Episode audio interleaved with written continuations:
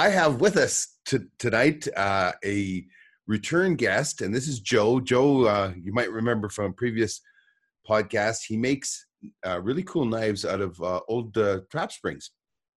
And he has, he's also a, a, retired RCMP officer. And he has a kind of a, a, a, bug that he wants to, to address. And it's got to do with the Mad Trapper. And the Mad Trapper of Rat River, everybody's heard the story. And he's about to debunk a whole bunch of, of, of, what we know and what we don't know. Let's uh, get right into it. How are you, Joe? Uh, not too bad, Rich. Not too bad. I uh, got my uh, coyote snaring sites uh, baited and just set snares. So tomorrow is the first check day. So. Oh wow. Yeah. yeah. That's cool. I uh, I haven't set up. I haven't set a snare on a coyote bait yet. I, I, I mean I've got lots and lots of bait out, uh, and then it got warm, and yeah. then it snowed, and then and then then the snow melted, and it's like I'm I'm doing really good on on uh, marten Fisher line. yeah, yeah. I saw I saw your your pictures there. You're uh, you're hitting them pretty good. Yeah, yeah. So lots of Fisher again this year. Strange. Everybody always says that if you trap your Fisher hard, that that you know you'll get the population under control. Well, I have trapped on a, and uh, this is my seventh year on that trap line, and I have trapped the same um, number of of boxes and traps, the same amount of effort every year and your numbers go up and down or whatever. But now they're once again they're skyrocketing again. So it's kind of showing that I have very little influence on on those population le- levels. There's a, there's other things at work that I don't know. Hey folks, Rich from Trapping Inc. TV here, and we all have our idea of the perfect morning. You know what I'm talking about. For me, the perfect morning starts with the aroma and flavor of freshly brewed Old Smokes coffee. Studies have shown that just the smell of fresh coffee can boost brain activity. No kidding. Well, that's certainly no secret to me. I can barely talk before that first cup. Just ask Sandy. I'm a dark roast man, and Old Smokes Coffee's darkest roast, stout maple, is what gets my day in gear. Extra dark, it's strong, aromatic, and smooth. Gets me revved up for whatever the day throws at me. Old Smokes roast their coffee over wood fires, the old fashioned way. Wood roasting takes more time, much longer than modern hot air roasting. Slow roasting over wood takes the bitter out of the bean and imparts a heavenly taste and aroma from the wood smoke. Old Smokes makes a roast perfect for each person. There are five roasts, from light to extra dark, each roasted over a different wood for a unique flavor. Did you know the darker the roast, the lower the caffeine content? It's true. Caffeine is a volatile oil that evaporates with roasting. The lightest roast has the most caffeine, and the darkest roast have the most flavor. Right now, you can order from their online store and use our promo code RICH. That's R I C H and get 10% off your entire order. Pretty simple. Just go to www.oldsmokescoffee.com. That's O L E smokescoffee.com and use the promo code RICH. That is promo code RICH for 10% off your entire order. And now let's get to today's show. Well, let's get into Mad Trapper, for lack of a not, I don't know by any any other word. Um, I've actually been on the Rat River. I've been on what was considered, or the fellow that I was at said it was it, it was his old trap line. What is the story? Who is this guy? Where did he come from? And uh, and what what on earth went went sideways here? Sure. Just one quick correction. Uh, Rich is I'm not retired RCMP. I'm retired uh, CBSA Immigration Enforcement, which specialized in fugitive uh, apprehension. So, oh yeah, okay. Well then, you you know the dirt the, even the RCMP don't. well, I work, I, I, worked with them constantly. Okay. And uh, uh this this case was uh, quite a success story for the RCMP uh, back at that time but it was also uh, unusual for them in that um, they this was the first time in a in a in a fugitive case they used two completely new modern things at the time uh, radio communication and aircraft. Okay what date was this? We kind of start kick off here december 26 1931 1931 wow that is cool to, to be using airplanes and radios then. Yeah, and very, very new, very new. Um, of course, airplanes weren't completely new, um, but fairly new for civilian use, and also not uh, extremely well developed in the north. You know, because right. of the issues of runways and extreme cold and that type of thing. Okay, who was the Mad Trapper? What what was his actual name? Okay, as far as we know, uh, he was Albert Johnson. The first time uh, Albert Johnson was was really known to be around was around the summer 1931. There was uh, a minister in around uh, Fort Mac, Fort McPherson, uh, very much kept track of uh, all the comings and goings of all of the people, and he was he was very protective uh, of of the native population. So he, he he anybody that seemed different or unusual, or even just somebody new, uh, if he knew about it, he made mention of it to uh, the RCMP.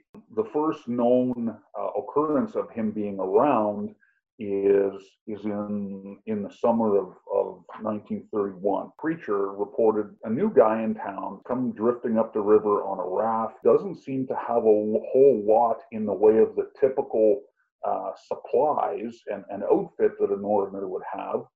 But one thing he does seem to have a lot of is cash money, which is unusual. So it's it's reported to to the RCMP, Constable Millen, July 1931, uh, approaches him and asks him his name. He gives his name as as Albert Johnson. And once again, you know, giving very very little information. Um, and again, there's there's when you read the all the different publications, Rich, it's it's very hard to necessarily get a complete picture of what was said or what was done. Um, or what information he gave, but he gave very, very minimal information. Said that he'd spent some time on the prairies, um, and that he was going to trap in the vicinity of the Rat River. So nobody knew where he came from. Pardon me? Nobody knew where he came from. Didn't say where he came from. He did not expand on it except to the effect of he had spent some time on the prairies and he was now up there and he was going to trap in the vicinity of the Rat River. Was he Canadian? that is a long story. He didn't he didn't indicate that at the time. He didn't indicate whether he was Canadian or or American. Um, except and and the other thing to realize too, Rich, I guess we should kind of put this in context.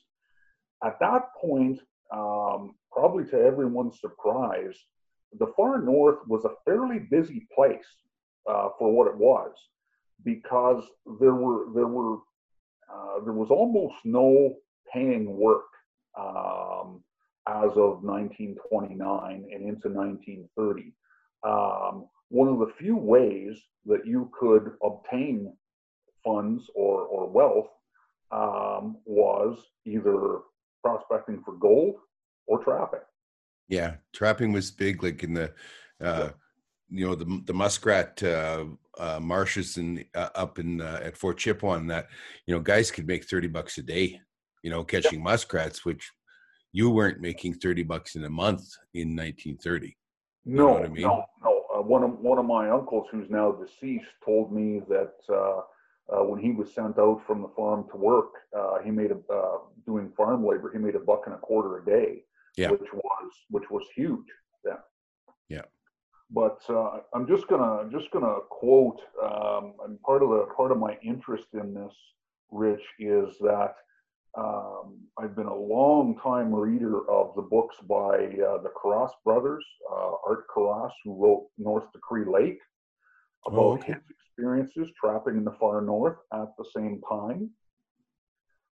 There's another book, Child of the Wilderness, Gene Walters, who's from northern Alberta, again covering the same period of time. And then there's another one, um, North to Slave Lake, Ted Ted uh, Morton, again covering uh, the same time. I've and, I've read Gene's book. Yep. Yeah. Yep. Yeah, we're, we're gonna we're gonna we're gonna reference some things in in, in Gene's book. Uh, quite frankly, that uh, uh, Gene's book is is part of kind of what what got me reinterested in the Rat River Trapper story. Okay, So nobody knows where he's come from, but he's going to be there trapping. And Right. And and Constable Millen tells him if he's going to trap, he needs a license. And that's available either in Aklavik or at the RCMP detachment, although I believe it was called an outpost at the time, and it was called the Arctic Arctic Red River Detachment, which was uh, some distance some distance away. I'm not sure exactly. about I- halfway between uh, between Fort McPherson and and uh, in uh, uh, well, I don't even know it was in Inuvik around then. Maybe it was Ak- uh, just on the because it, it's in the actual Mackenzie Delta. Right. Yeah, but and this is this is another crossing. More interesting, Rich, because you're familiar with some of the area that we're talking about. Yes, yes, Yeah. yeah. So um, that's that's the end uh, of the contact um, with uh, Albert Johnson. Um, he he does go to. Uh, there is some record of him going to the uh, the store. Uh, I believe it was in in Fort Mac. There was, I believe, it was the Hudson Bay Company uh, Post. I'm not sure if it had a different name then. Um, and he buys uh, the one thing that is known that is recorded. He buys a 16 gauge Iver Johnson single barrel shotgun. Okay. Uh, other than that, at that time, what other weapons he had is not recorded or or, or anything really. Um, in some of the publications, there's some mention that he purchased a canoe at that time um, because supposedly he had floated in on a homemade raft because whatever he was on had capsized. Um, it's not really clear. The, the, the story starts to become um, much more clear when there's there's the first complaint uh, to the RCMP. Okay. So he left and, and headed for the Rat River. It, as everyone believes, yep, there was no, there was there was nothing further, no further problems or news or anything about him. Constable Millen just did kind of a cursory check. Uh, didn't see anything too unusual. Told the guy if he was going to trap, he needed a license, and that was the end of it. okay. He heads out to the Rat River, and then problems ensue. Right.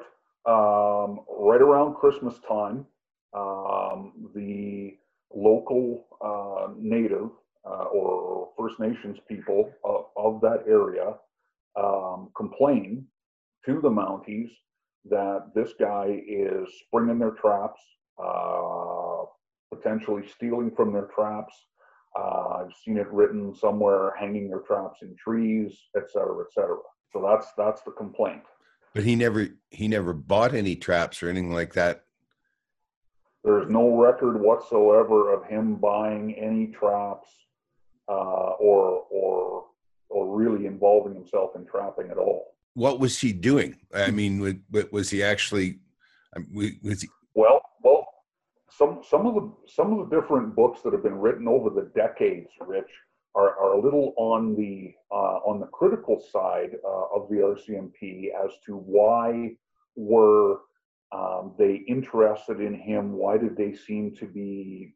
You know, there's some of some of the, the stories are rather, rather accusatory that the RCMP were really persecuting him, and really what they were doing is they were dumbfounded by the fact that he was not there to trap. He said that he was there to trap, but he bought no traps. He bought no outfit um, that one would typically uh, buy. Um, and then he was gone. So um, the first narrative we have is, is Saturday, December 26, 1931. Constable Edgar Millen, Alfred King, and Special Constable Joe Bernard head out to talk to this guy. From everything that I can tell, from everything that I've written, it's what we would call in modern law enforcement terms uh, a knock and talk. You know, you've got a complaint. It's not a super serious complaint. There isn't necessary necessarily plans for an arrest. uh, you've got a complaint and you need to talk to the person to see what their side of the story is. Okay, so they haven't had no contact with him to this point. They're just going out to knock on his door and say you've been complained about, Right. and try and mediate a, a solution or whatever. right. Yep. Okay. So they go out there. It's noted in every in every in every different publication that I've read is they know that he's home because there's smoke rising from the chimney. There's some of the different publications that I've read, some but not all, indicate there was a little window in the cabin, and when they, when they knocked on the door and announced who they were and they needed to speak to him, they saw him look out the window briefly.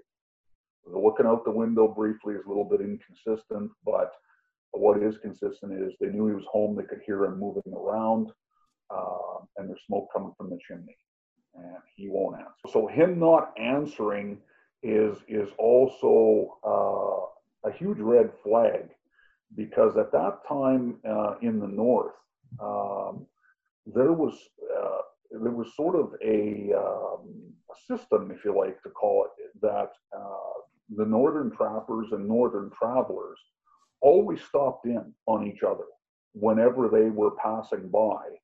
Um, and it was considered, you know, the height of rudeness not to come to the door and invite the people in.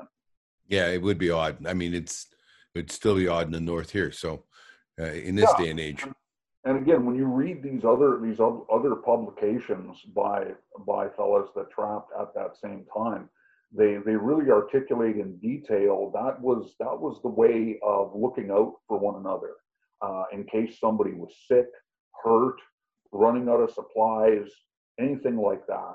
Um, and it also it also was was very much uh, designed to prevent what has been pitched as a key element in the whole story of the Rat River Trapper, keep people from going a little stir crazy from being alone too long.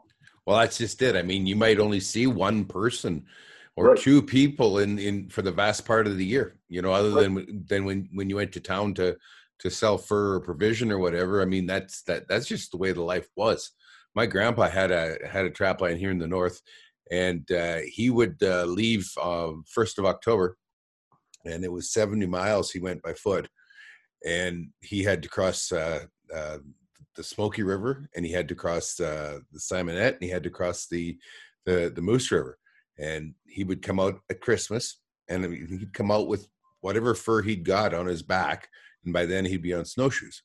And then he would then he would go back after christmas and you know like the next day or whatever he would he would go back after having sold his fur and that and he would come out he'd have to come out the, in the spring uh, ahead of uh, breakup so that he didn't have to try and you know build uh, or to try try and cross those those rivers now when ice is uh, coming down it or when it's in spring flood. So yeah it uh, it was it was a, a different life than what we live today like there the communication was you, you know people talk about how sometimes it's it they begin to wonder if, if they can actually talk or not anymore you know and so so they sit there and they and they talk just to make noise in their in their cabin you know Right. they prove that they can still talk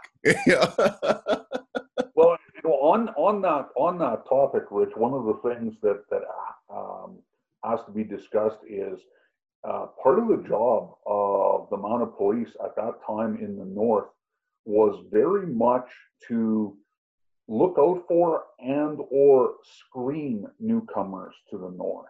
Yep. Because as you can imagine, with things just being in desperate circumstances down south, people would then hear of untold riches in gold and furs, et cetera, et cetera, and then come to the north in the summer months with plans for prospecting, trapping, et cetera, et cetera, and just be woefully ill prepared to make it through the winter. And once again, when you read some of the other books by the old timers that went north, um, when they would check on each other or when they would check on maybe somebody they didn't know, um, if that person needed to be taken out uh, or, or taken to civilization, uh, quite often it fell on the Mounties to do it. Yeah. Oh, I, I remember my grandpa talking about uh, uh, Smoky um, Smoky Mike, and he he was a trapper and he lived uh, he down on the Smoky River and he had a had a place there. Um, they had to do somehow they in the middle of the winter they the, the, the RCMP got the uh, word that he he was in in trouble or he'd been sick. Could have been, yeah, he he he'd been sick anyway. So my grandpa goes with him because they didn't know how to how to find the cabin. My grandpa did, and that was like 35 miles one way on, on snowshoes. And I mean, it's not like there's roads you're snowshoeing on. You're you're going through the woods, right? Mm-hmm. You think about that. Think about 35 miles one way go, going through the woods, you know, and and, and Yeah. finding your way and, and that kind of stuff. And I can hardly find my truck in the parking lot with my GPS in my hand. and you know, they they go and find him, and what had happened is he he'd uh, fell, broke his leg, and he. I'm not sure whether he was he was actually had starved to death or if he was freezing to death, but he ended up shooting himself in in his cabin, laying in in in his bunk bed. Wow. Yeah, because that That's tough. that's where they found him. His leg was broken, and and like grandpa grandpa said there there was no wood in the in the cabin and that Mhm. kind of stuff. You know, and back in those days, you know, life was pretty tough, and Yep. you you burnt a lot of wood every winter. So, so did, did word come out perhaps by somebody else that was close that hadn't seen him in a while? Or, or I'm or trying to remember. There was something like that. It was like, and then there was another guy, Cat Bradley, but I think Cat Bradley died of a of a virus. But Grandpa went there too, and it's funny because they were both on the Smoky River. Cat Bradley was a remittance man, so he Ah. was he was a, a, an embarrassment to his family back in England, and Mhm. so they sent him to the colony, right? yes. and he would get so much money or whatever. And he um, uh, she did a dairy farm, if you can believe this. Back then, in in, in the, this was, would be in the 30s, he had a dairy farm.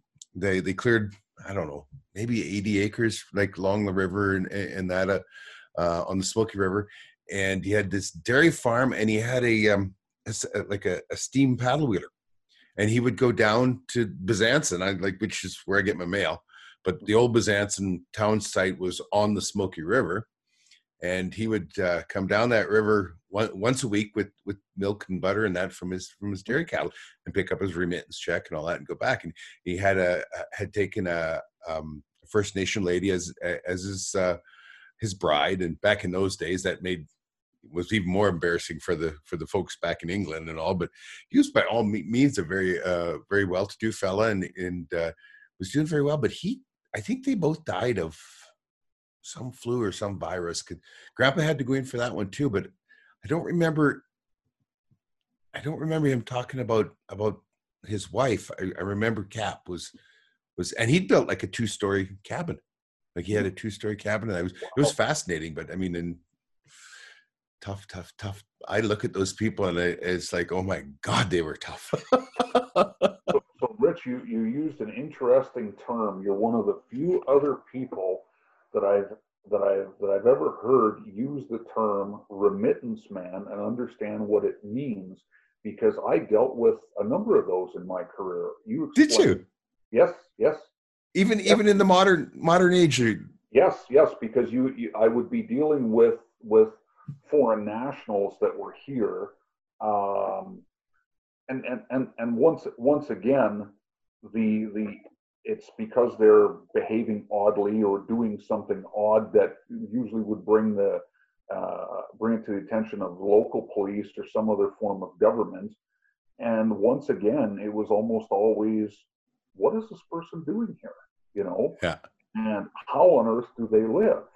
Well, um, I'll say it before you do. Uh, a remittance man, or it could be a remittance woman, um, is a person who uh, comes from money or wealth, but is an embarrassment to their Yep. family back home.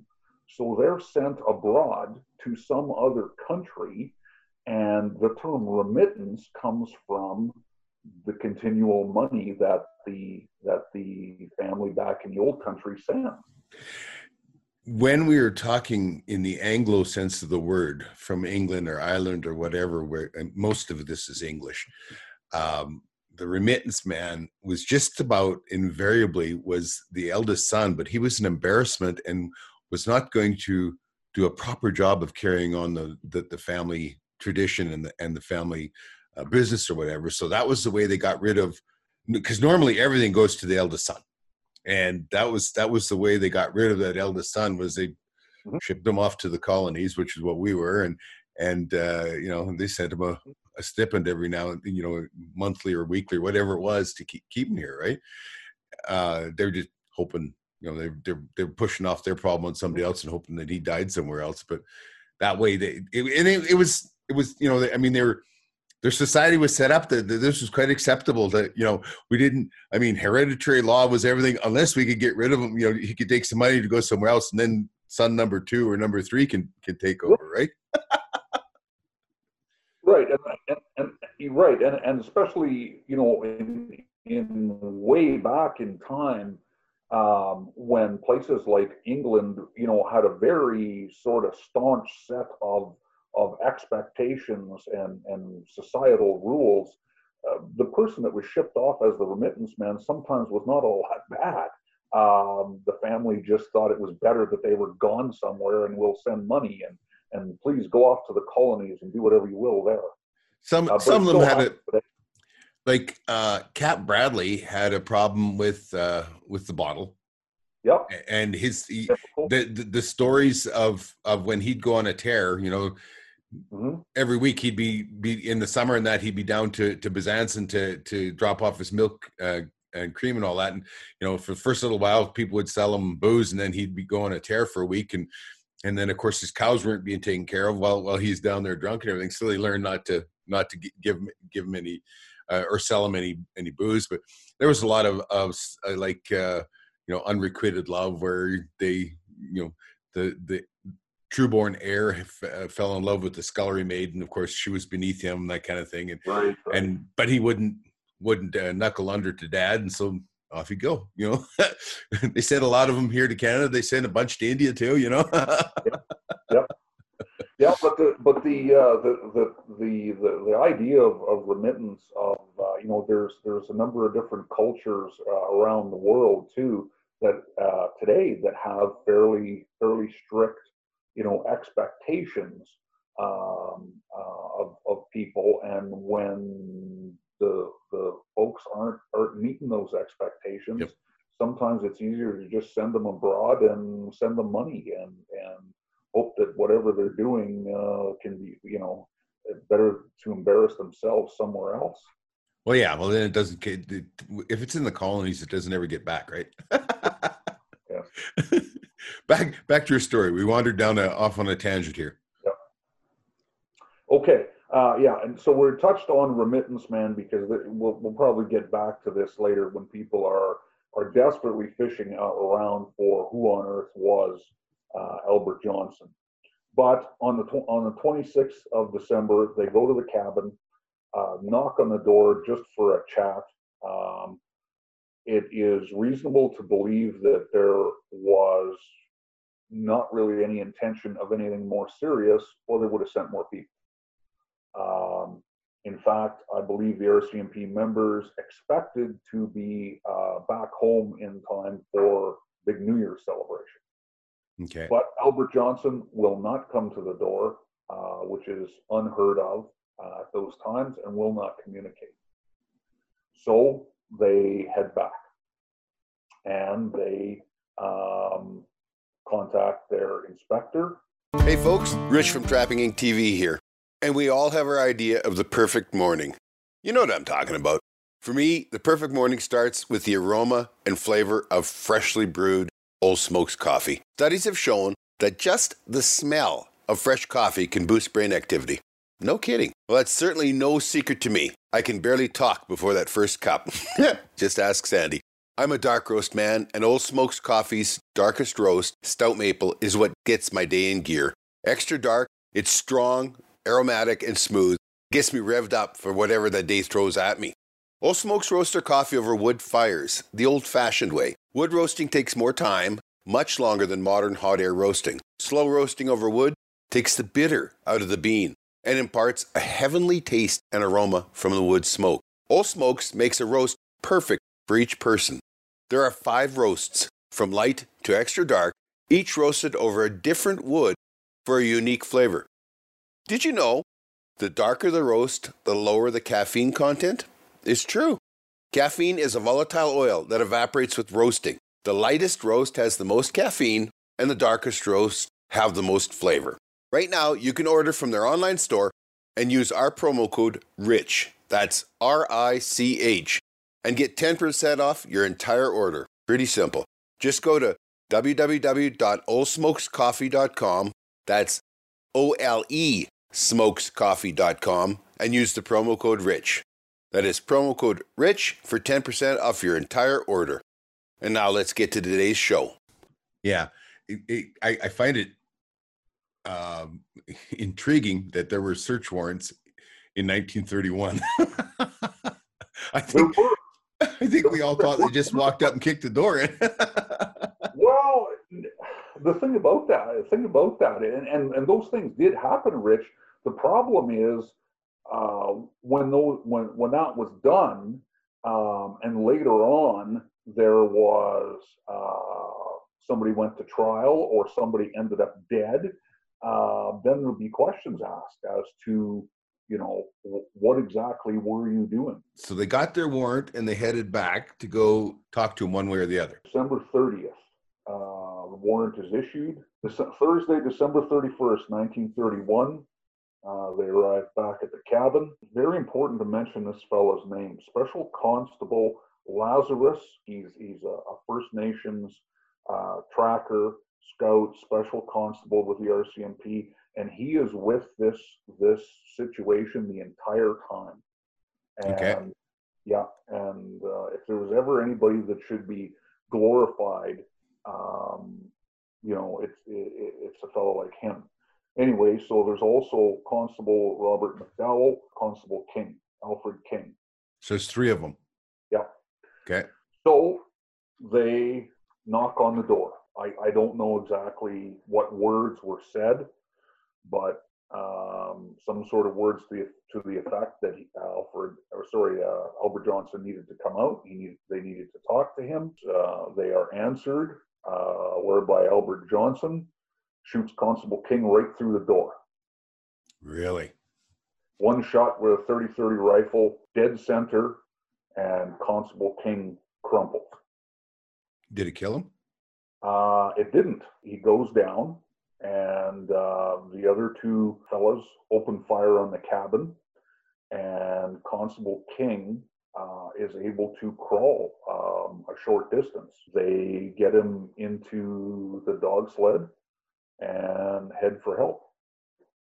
And and how far it was taking a day to travel? So, what what was how far would they be, be traveling uh, back to Fort McPherson? Here's the thing. Here's the thing. They could go back to Fort Mac, but here's the thing. There's no doctor and no hospital at Fort Mac. They've got to go to Aklavik, 120 kilometers away. Yeah, yeah because when we came out of uh, Aklavik uh, and we went south, and we probably went 65 miles south mm-hmm. out of uh, and so we and we ended up like north north northwest of uh, Fort McPherson, and we were on the north end of uh, of uh, where you could cross over into the Rat River. We were actually the side of the mountains that we were on was actually like a high plateau. Okay. And it was just basically down into the Rat River. And the fellow said that uh, we were actually uh, a little bit south of where the cabin was supposed to have been and, and all that. But uh, it, it's a very different country. It's a very different country, yes. So they then turned and they headed north with with an injured man in the dog sled. Yep. Yeah, and um, uh, I can't remember the exact number of hours, uh, but uh, they, uh, Constable King was bleeding profusely, shot right through the chest, and uh, I believe this uh, story they ran some of the dogs right to death to, in order to get him to to medical attention, and um, this there was I think I believe Dr. Urquhart is is uh, he, he ends up saving a number of lives. And I believe he was uh, an old army surgeon, and um, he operates and and saves Constable King's life. Travel up there is all on the delta, so Mhm. it's all on ice, and you know when you drive from Inuvik to uh, Aklavik, you're on in this Mackenzie Delta, and it's about two and a half hours at at more than the speed limit, which was what I was doing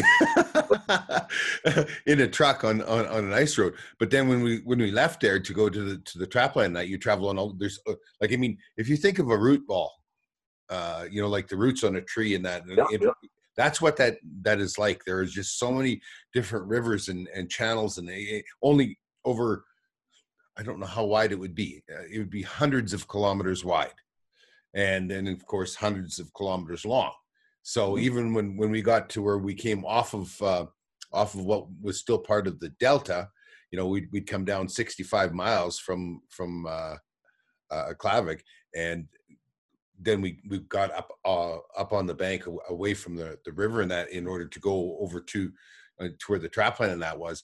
So they that's where what they would have been traveling on. They they'd have been on the on one of the, the tributaries or whatever in that in that delta in that system, right? Um, and and and so what you just described, Rich, is going to later on at the very end uh, play a critical part in in how this ends.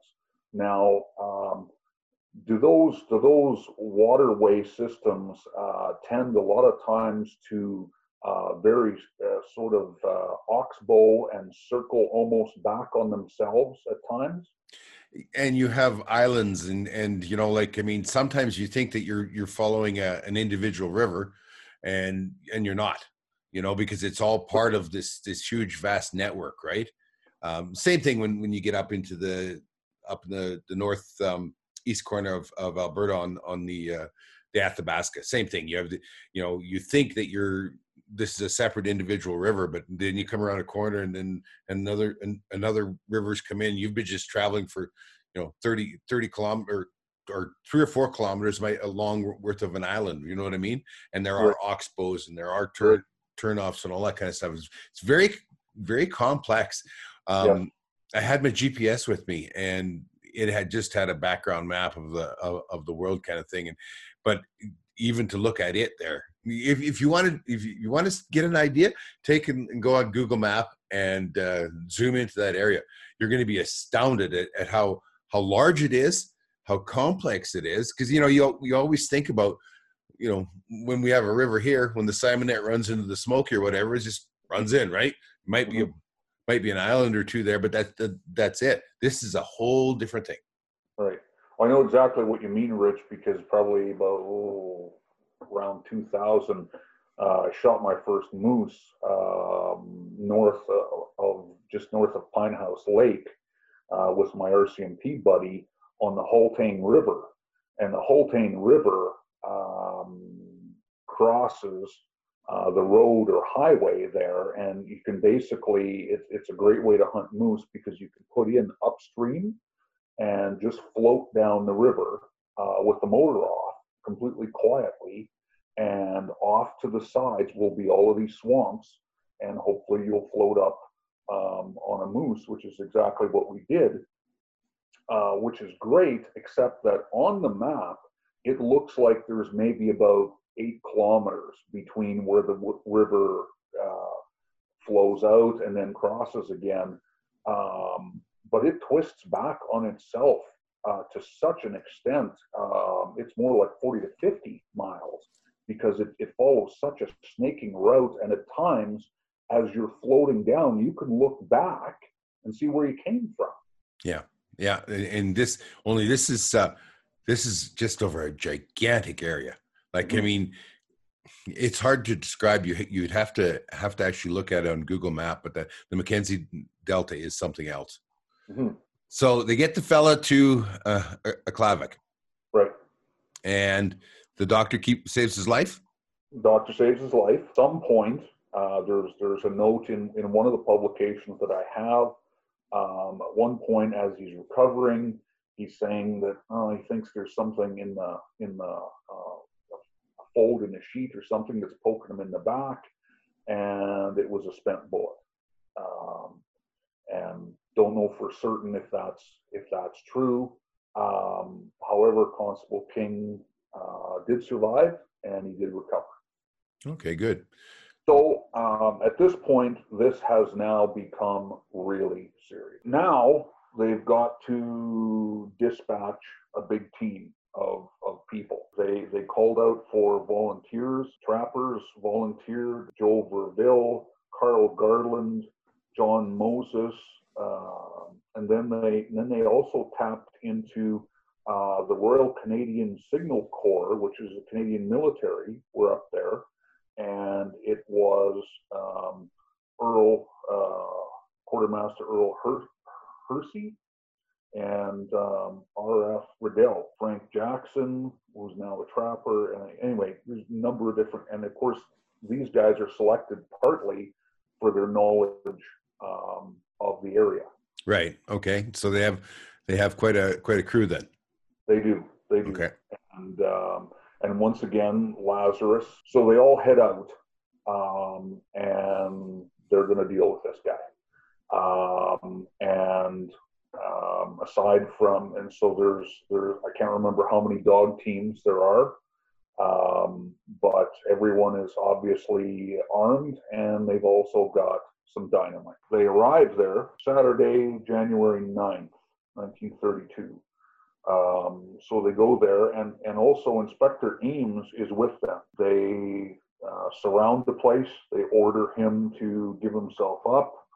Um, you, we have a warrant. You're you're wanted for murder. As soon as um, the policemen and trapper volunteers and First Nations people come within range, Albert Johnson starts shooting from within within inside the cabin. So why was he wanted for murder? Uh, was I guess it should be attempted murder. Yeah. Okay. Attempted okay. murder. Okay, uh, and he'd he'd stay there at the cabin all that time. Stay there at the cabin, and and everybody, and there's there's always uh, there's there's speculation, and nobody's entirely sure uh, why he would remain there. Um, when you'd think that virtually anybody would know that they're coming back and it isn't going to be good. So he's he's shooting from uh, inside the cabin, from what appears to be uh, gun ports uh, at the base uh, of the cabin, and this this is a pit cabin. So there's there's a fair bit of the cabin. There's only about four feet or thereabouts sticking up above the ground. Yeah. And there, and then there's a foot or more um, uh, that's dug out inside. And, and so we can talk about this now or later, but there's a, a really huge deal made of this pit style cabin. Okay. And what's that? Well, uh, virtually almost every publication that uh, I read, especially way back, and I, I, should start from the beginning too, Rich. When I was young, and, and you, I told you my story last time when I started trapping when I was nine years old, and I, I started catching muskrats and mink, and I was so into trapping. And so then you look up in the public library, uh, trapping, and what does it come to? The Mad Trapper of Rat River. Yep. And uh, so as a kid, it, this is not only fascinating, but it's it's a little bit horrific. I mean, the, the pictures of Albert Johnson uh, deceased are, are, are not pretty. I know. I if you ever drive the Dempster Highway. To Inuvik, so uh, from from uh, Whitehorse, uh, uh, um, you go back uh, to Dawson Dawson City, and uh, just before Dawson City, you, you take and you head north on, on the Dempster Highway, and it goes to Inuvik. And about halfway through there, there's a place called Porcupine Plains, and no pardon, not porcupine, eagle plains. Mm-hmm. And it's up, it's up really high, and then after that, you take and you drop down, and then you're into the uh, Arctic Ocean uh, influence, and that's when when the winds blow, it blows really bad down there, and that that highway all gets closed all the time. But when you're there, there's a bar there, and there's uh, a hotel, and because lots of times the highway gets closed, that's where the gates are, so kind of a captive audience. They have the story on the walls Mm-hmm. and they have a picture of him, you know, several pictures of him propped up with the bullet holes in him, and that he's obviously dead. Mm-hmm. And it's just, you know, it, it's it's crazy to, to to think about that happening, and and it's even for me what makes it even stranger is that they had that that kind of technology that they could take pictures in that back then and there Right. in the north you know it just Right. seems kind of incongruent that that that those that that went together but Mhm. Continue on with your story i interrupted Well, there's there's a there's a great deal, um, and this is kind of this is kind of why I'm interested in talking about this. Uh, there's uh, now this is this is not from the official RCMP notes or archives, or this is from uh, this is from the many different books and publications that were written in the past number of decades. A great deal is made out of his bunker-like pit cabin that must have been built uh, absolutely for this type of thing um, uh, to be able to, uh, you know, have a shootout and survive, et cetera, et cetera. Well, Uh, but they were they were really common, especially there, because for one thing, I mean, it, it, when you dug down into the ground, you know that, that that was that was great insulation.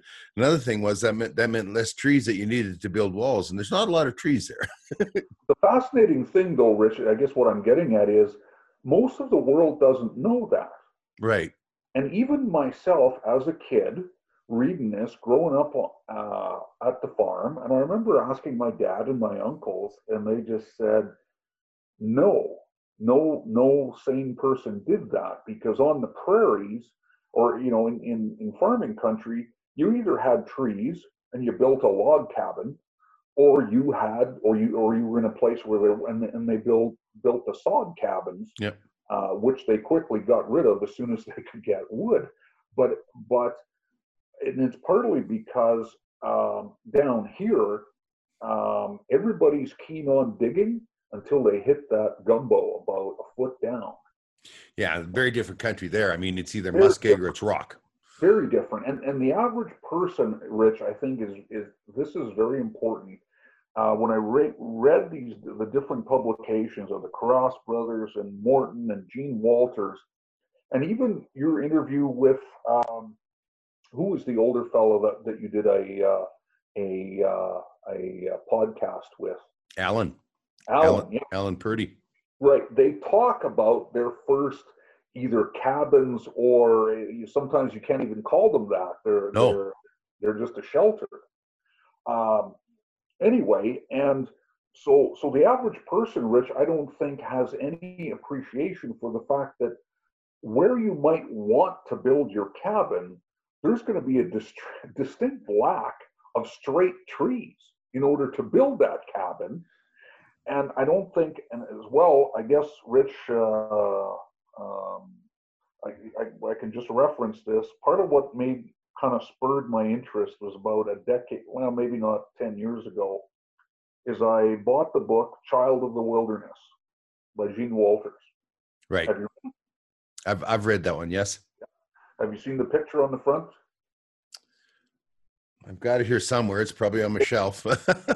It, it's, it's Gene Walters standing at the front door of a cabin, and guess what kind of cabin it is? it'll be, it'll be uh, uh, been dug in. Yeah.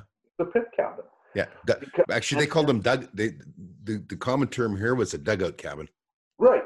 And, Yeah. and but it's it's one of those things that the average person, especially from southern from down here, um, digging, you know, you know, it's a really hard thing. But when you read these fellows, they explain why they did that. Well, in the right place in the far north, as you would know, it's just soft sand. Yep. Yeah. And I mean, and it's insulative.